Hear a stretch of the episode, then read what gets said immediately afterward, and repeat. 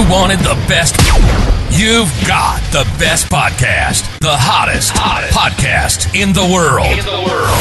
The Chris Voss Show, the preeminent podcast with guests so smart you may experience serious brain bleed. The CEOs, authors, thought leaders, visionaries, and motivators.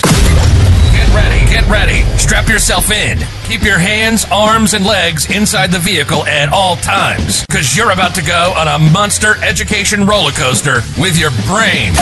Now, here's your host, Chris Voss. Hi, folks. It's Voss here from thechrisvossshow.com. There you go, folks. When the Iron Lady sings it, that's when you know it's official. Thanks for tuning in, as always, the Chris Voss Show. We couldn't do it without you guys because if we didn't, we'd just be two fools sitting here talking all the time. For 16 years, we've been bringing you the smartest people and minds, people that bring us their greatest stories and all that good stuff. The CEOs, the billionaires, the White House presidential advisors, the governors, the Congress members, the U.S. ambassadors, the astronauts, the Pulitzer Prize winner, TV anchors, you name it. They have been on the show and they bring their stories and uh, deliver them in a concise format that helps create this elite crowd that we call the Chris Voss Show audience and give you what we also refer to as the Chris Voss Show glow. This this aura of intelligence that washes over people listening to the show. As always, refer the show to your family, real, I like the aura part. I think that's I, I gotta write that down. As always, refer the show to your family, friends, and relatives. Go to goodreads.com forward Chris Voss. Lots of great author stuff on there. YouTube.com forward Chris Voss. There's LinkedIn.com forward Chris Voss, the big LinkedIn newsletter that grows like a weed, the 130,000 LinkedIn group as well, and uh, Chris Voss one on the TikTok and Chris Voss at Facebook.com. We had an amazing gentleman on the show. He's the author of six books. His latest book could come out August 14th, 2023. How Building the Future Really Works. From information technologies and space technologies to power production and electromobility. What society needs to take the next, next step, leap forward. There you go. So we'll have Mats Larsson on the show with us today. He'll be talking to us about his books, some of his thoughts and feelings on all this great technology and data. He is the Let's see if we can get to this. He is the consultant and expert on electromobility for Global Energy Transformation Institute. Welcome to the show, Mats. How are you? Thank you very much, Chris. I'm fine, thanks. There you go. And I, do I have the pronunciation of your name correct? Yes, you did. There we go. So give us a dot coms. Where do you want people to find you on the interwebs? Where they find me? Yeah, what, where, whatever dot coms, websites. Yes, at getinstitute.com. Okay. And that's the my site. All right, there you go. So give us a 30,000 overview of what you do and how you do it.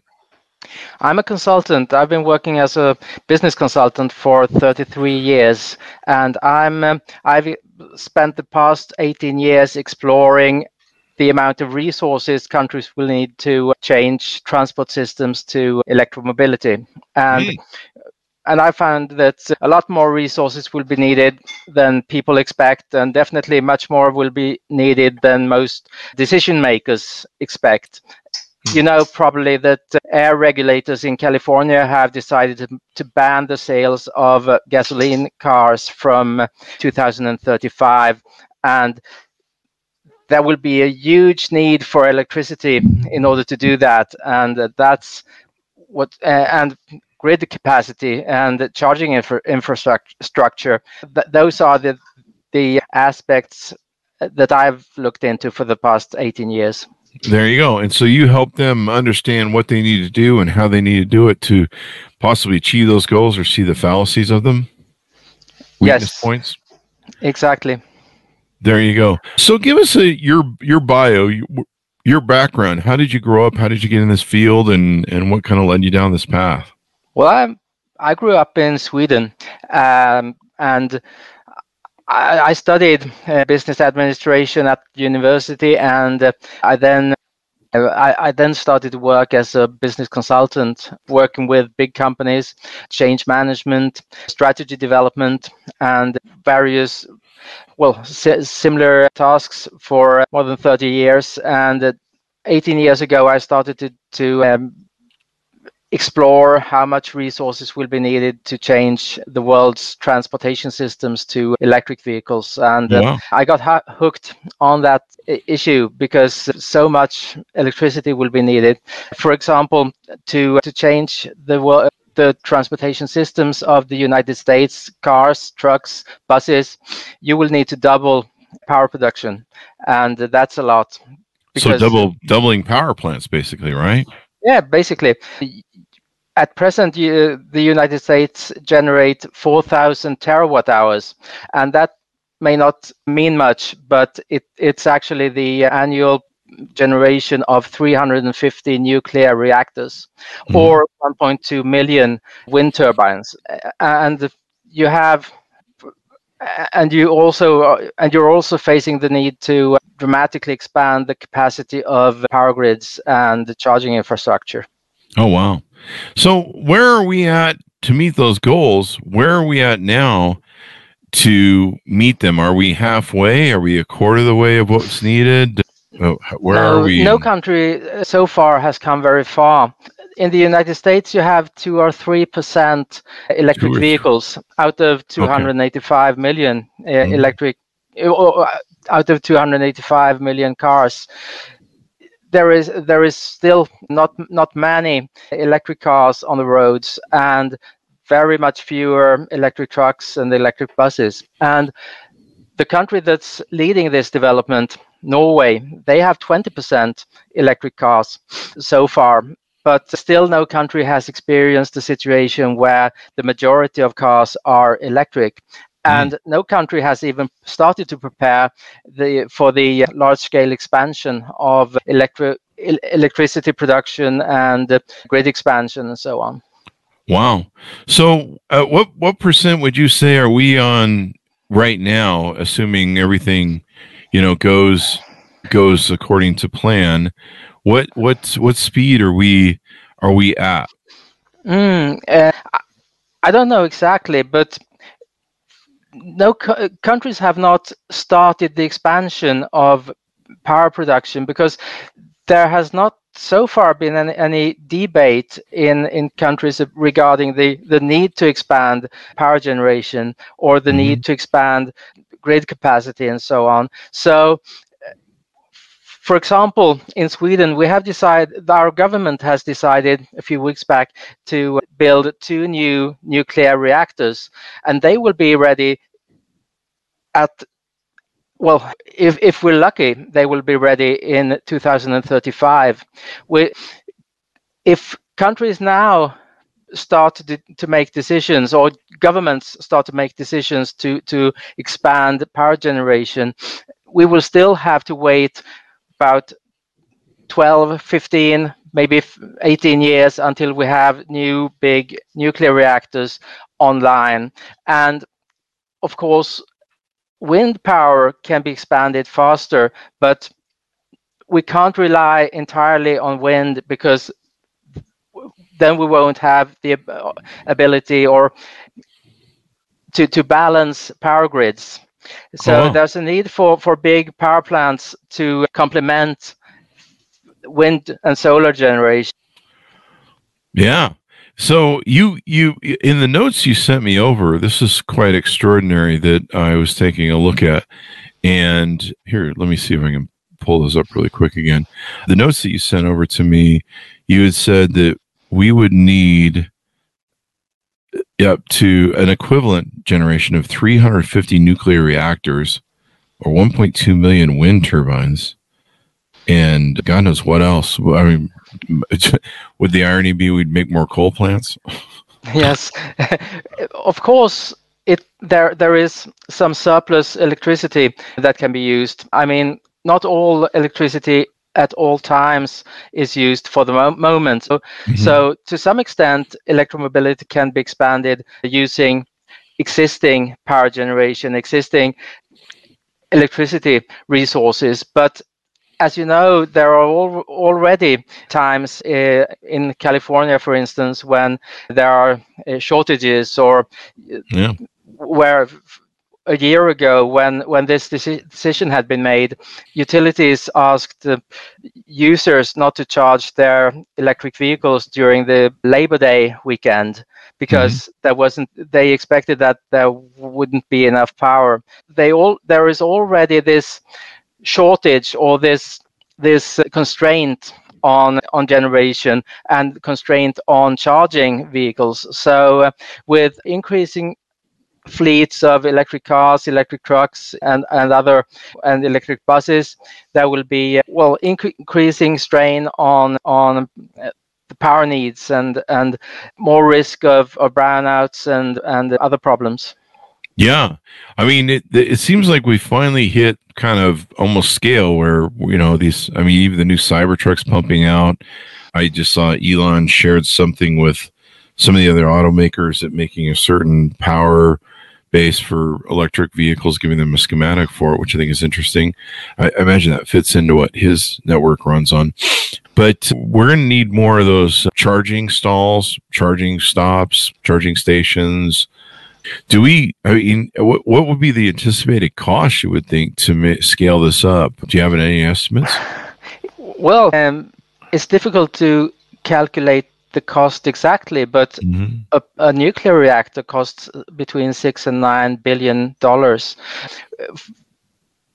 Scaling up wind turbines would be less expensive upfront, but to, to do that, you also need additional balancing power from, from some big power plants and so on. So scaling up wind power couldn't be done on its own. There will also be a need for, for um, storage, electricity oh, storage in batteries, because wind it doesn't blow all the time and solar doesn't mm-hmm. generate at night and so on. So there are a lot huge huge demand on developing these system solutions so that mm. the systems become uh, both user friendly, reliable, and cost effective. I, I, I, often use the Apollo program as an example because you couldn't they couldn't have made the Apollo program or succeeded with the sending a man to the moon and bringing him safe, safely back to Earth had they not had all the uh, components of the system, like the, mm-hmm. the space center in Houston, the the launch pad, the rocket, the the um, the, the landing module, etc. So you need a lot of different components, and it's it's the same with with this expansion of electromobility, we need to build systems that ha- include all the components needed, not only to drive the cars, but to, to charge and to generate the electricity and so on. There you go. Do you, do you think like there's a new? I just saw that there's some new funding that was given to trying to run a train between Las Vegas and L.A. I, I believe the Biden administration is announcing it this week, and uh, I think they're giving three billion. There's like 18 billion they're trying to raise to build this thing. I don't know if it's like an electronic train or you know some sort of super fast thing like other countries have. Do you know about that yet? Have you heard about that? No, I, I haven't heard about it. oh, it's it just was announced yesterday, I think. Mm. Yeah. No, that's uh, building trains is also power consuming, uh, or it, it, they need a lot of power as well. Uh, mm. But I, and I'm I'm not so familiar with how much power trains need, but but but just a train between Los Angeles and, and Las Vegas wouldn't be a huge uh, power cons- consumer, I, I think. But cons- consider a situation where everyone is going to have an electric car, where where all 285 million cars in the United States would be electric. Everyone needs to charge charge it on a daily or well as often as they need to be charged, and they would need to, and that would demand extreme capacity of power grids of charging infrastructure much more than than a single train train line. Yeah, yeah. It, it so we have a we have a lot of building we need to do for infrastructure, at least like here in America, right? Yes, absolutely.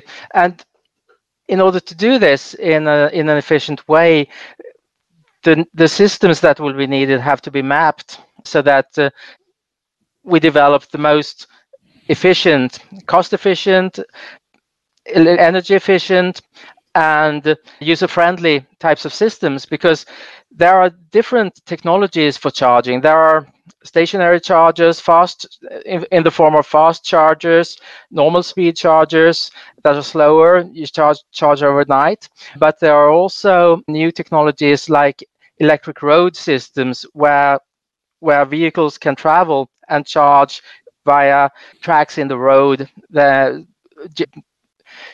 dynamically. So that's a really those are re- different alternatives, and depending on which ones you use, you will need to to expand uh, power generation, for example, and the grid capacity to different degrees. Because mm-hmm. if you want to, if you are able to spread charging out across the 24 hours of the day, you'll you'll have a different situation compared to how if you you build systems where you need to to supply all the the uh, electricity during the day, for example. So you need people need to learn about these system relationships and, and learn how to build cost effective and, and energy effective systems.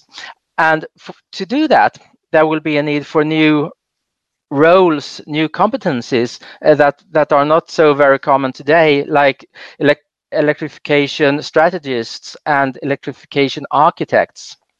Hmm. There you go. I mean, it's something that we're going to need to try and do and pull off.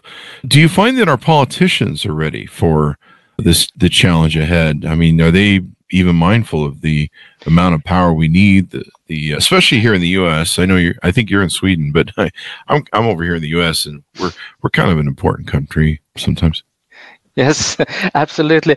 Uh, no, I don't think politicians in any country are ready for this because they have the the expansion of electric vehicle fleets has been seen as an environmental issue and a, a, a matter of sustainability and and and so on. And it it, it has been treated by uh, and pu- pushed forward by sustainability experts uh, and so on. But very few or almost no experts on change management, business development have engaged with this. And hmm. politicians have listened a lot to to sustainability experts and who have said we need to do this. But no one or very few people except myself have started to investigate what will be needed to do it. And business people have not have also not engaged with it. Elon Musk actually he made a statement at a conference in 2021 called CodeCon 2021 on a on a question from the audience where he said that in order to change to electric vehicles the United States would need to double power production and that's the estimate that I refer to. Uh, so it I've made the same calculation. I in Europe, we need to increase power production by some 50% and in the united states you need to to increase it by by 100% because you drive twice as far as we do on average we, yeah. using each car yeah so, we're really big on that mm, i no i don't think politicians have have anticipated this huge need for resources need for investments and need for planning and manage change programs. All right. Well, we're so we're behind the eight ball. Do you think that some of our things were, oh, we shouldn't build nuclear, we shouldn't build nuclear power. It's you know dangerous and bad. Do you think that's going to put us? I mean, are we going to end up in a in a crux? We're going to run out of energy, and like I'll, I'll be like, oh God, people are driving their cars. I can't turn my lights on today. well, there there has been some wishful thinking in the the debate regarding the, uh, the develop, development of of the power systems of the future and so on and mm-hmm. a lot of focus have been on wind power solar power and they, those are important definitely we need to increase the the generation through wind and, and solar but we can't rely entirely on those uh, yeah. we need also base load in, in the grids big power power plants with large turbines that keep that, that balance the grids and that that make sure that large industries, large production facilities and, and plants get the all the electricity they need and in mm. order to do that we need not can not only rely on on these intermittent resources but we also need big power plants like nuclear and since we don't want to expand coal fired plants oil fired plants etc we're we need to face reality and say i think that we need and and uh, see the reality that we actually also need to expand nuclear nuclear ge- generation.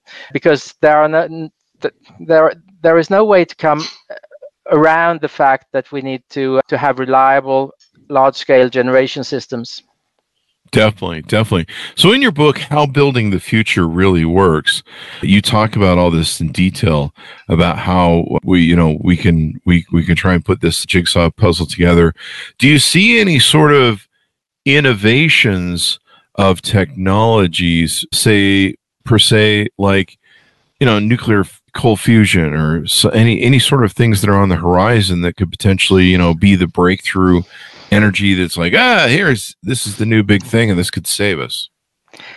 Well, uh, fusion will not, as I understand it, be developed or expanded on a large scale within mm. the ne- coming decades. So we may have, or future generations may have access to cold fusion reactors and so on. But but my, my generation and probably your your generation are not likely to experience that.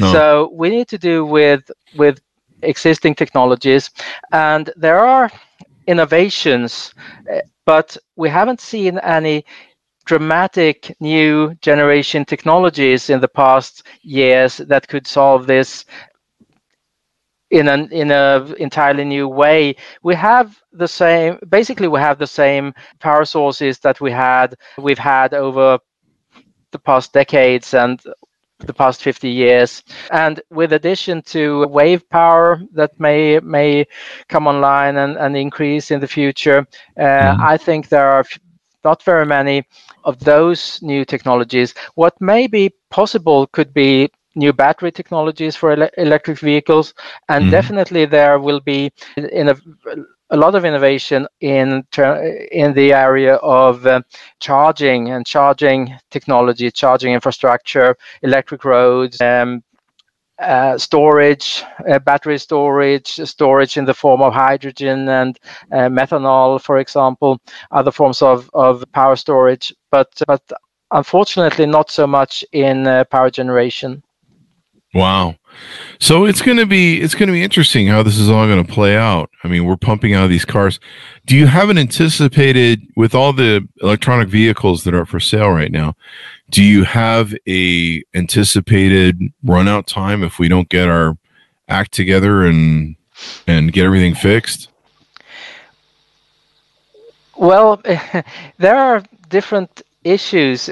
This this change has been discussed as a way to combat global warming and and emissions of carbon dioxide, but there is also the the risk that global oil production will start to decrease, and we don't know exactly when this will happen, but mm. um, but the the the production of of of oil, normal oil, and not fra- fracking or or the new types of, of shale oil has been the, the, the production of, of normal oil has been at a, a stable level for the over the past two decades. So mm-hmm. and that do- doesn't seem to be very much opportunity to expand that production because not very many new new oil wells are, are found over the past 10 years. It has the number of new wells has been decreasing constantly over the past 10, 15, 20 years. And the biggest discoveries were made in the 1960s and 1970s when, when oil prices were really low. So, mm. despite uh, increasing oil prices, this new discoveries have has continue to, to decrease. And the world is potentially facing, will potentially face decline in oil production over the coming decade or or decades. So we need to prepare also for that. And and we don't know exactly when we will face any real problems in that respect but we know also that we need to to reduce the use of oil and the use of carbon dioxide emissions in order to reduce global warming mm-hmm. And then I don't know. I mean, I, we're still a growing country. I think we, I think we may have slowed bursts uh, after over COVID, but I think they're back up and running again. I think there was a big bump in in uh, in new kids, but we're kind of a we're kind of a declining nation when it comes down to it. When it comes down, you know, we have most of our baby boomers are retiring. They're still alive, but you know they're they're fading away. I don't know how much consumption they're doing. It doesn't seem like we're doing a whole lot of new building right now. We have offices that are empty, malls that are empty. You know, COVID and remote workforce has really taken its toll and actually created some crisis when it comes to the economy, where you know these these buildings are sitting empty these downtowns are sitting empty because you know people don't want to go back to work in inside buildings anymore. And they're kind of spoiled with the whole thing. Th- there's kind of a non-consumption being there. One thing that's interesting too is like te- i believe texas is the only state in the nation of the us that isn't attached to the grid. I guess they have their own sort of profitable system for billionaires that can charge the hell out of people and i guess they they do your your your your electric bill can get pretty crazy down there. And I think they have like hundreds of providers or thousands of providers, which is insane. But welcome to Texas. the uh, so I don't know. I mean, it, it, seems like it seems like we need to have more politicians aware of what's going on, more planning for the future. You know, we we still have people that are in denial about you know uh, the need for clean energy, the need for hmm. you know if there is really a you know the politicians are still denying if there really is a you know global warming. You know meanwhile you know we're seeing lots of events in our weather and stuff that you know we, we just had like a first hurricane or something like that or tornado in 200 years come on in the coastal land of the coast of california. So it's like insane. Yes. you know we're seeing stuff that's weird. So by by people reading your book and stuff do you think it can give people a mindset of how to be prepare better prepare for these things Yes, I bring up a number of experiences from the past and whether or not we believe that we will need to implement electric car systems or electric vehicle systems, we still need to prepare for a, for for change in the future. And there are other areas in society where from where electricity demand is going to increase. We're talking about hydro- the hydrogen economy, and the hydrogen mm-hmm. production requires huge amounts of electricity because hydrogen is is produced through the process of electrolysis. So just to take an example, if you would run the US vehicle fleets on on hydrogen instead of electricity electric car batteries you mm-hmm. would need twice as much electricity to produce the hydrogen because because of the energy intensive production technologies used for uh, hydrogen production so we need to prepare for for big changes anyway and for a big increase in, in the demand for en- electricity and we would have to learn from past experiences like the Apollo program, the development of computers, the development of, of airplane technologies, aviation technologies, space technologies, mobile phone technologies, and yeah.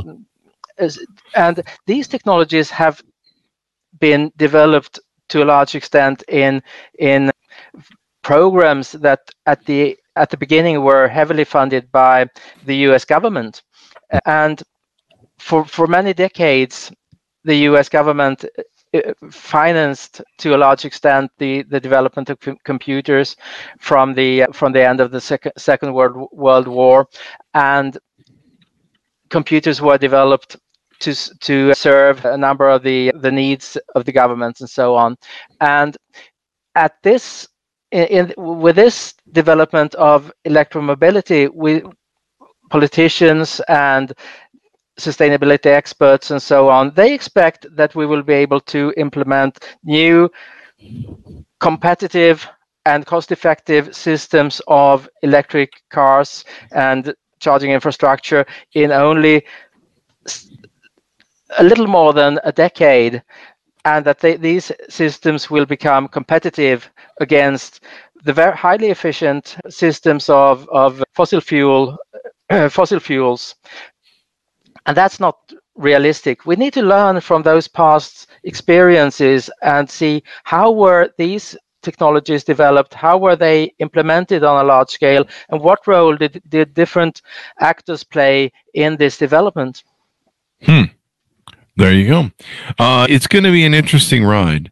So, anything I should have asked you that we might need to know for our listeners out there? yes, you were you were actually touching upon one of the main things with this change earlier in the interview when you mentioned Texas and the number of different providers down there because a lot of organizations and companies will need to be involved in the this change in order mm-hmm. to make it possible it can't just be, be decided by, by a few high level politicians in Washington or, or in mm. the state capitals. It has to be this, uh, these systems need to be built up through investments by a large number of different organizations, utilities, companies that run car parks, companies that uh, real estate companies, and and also uh, cities and and towns in, uh, in, different states and state governments need to be uh, involved as well in in the planning of the of the transformation and the and the various activities that will be involved. There you go. It's it's going to be an interesting ride. So as we go out, give us your final pitch to people to pick up your book, check out your website, see about consulting with you, et cetera, et cetera. Yes, thank you. I my book is called How Building the Future Really Works. It's available on Amazon.com and on all other Amazon platforms. Mm-hmm. Uh, it's available at a discount right now, two ninety nine plus sales tax, three seventeen uh, mm-hmm. at present. Uh, and there is also hard hardbound copy and the paperback copies that can be ordered from Amazon. And I'm available I'm one, one for consulting services. I'm one of the few persons in the world who has at this point looked into the, the system aspect and the, the large scale change aspect of of the transformation to electromobility. And I'm available, and you can reach me at my website, getinstitute.com. Mm-hmm. GETinstitute.com, Global Energy Transformation Institute, GET Institute for short. There you go. Uh, well, there you go. It's been wonderful, insightful to have you on the show. We certainly appreciate it, Matt. Thank you. Thank you, Chris. I really enjoyed recording this. There you go. And thanks, Arnes, for tuning in. Go to goodreads.com forward slash Chris Voss. Order up his book, How Building the Future Really Works From Information Technologies and Space Technologies to Power Production and Electromobility. What society needs to take the next leap forward. Thanks for tuning in. I go to linkedin.com forward slash Chris Voss, Chris Voss one and Chris Voss Facebook to see us on the show. Thanks for tuning in. Be good with each other. Stay safe. We'll see you guys next time.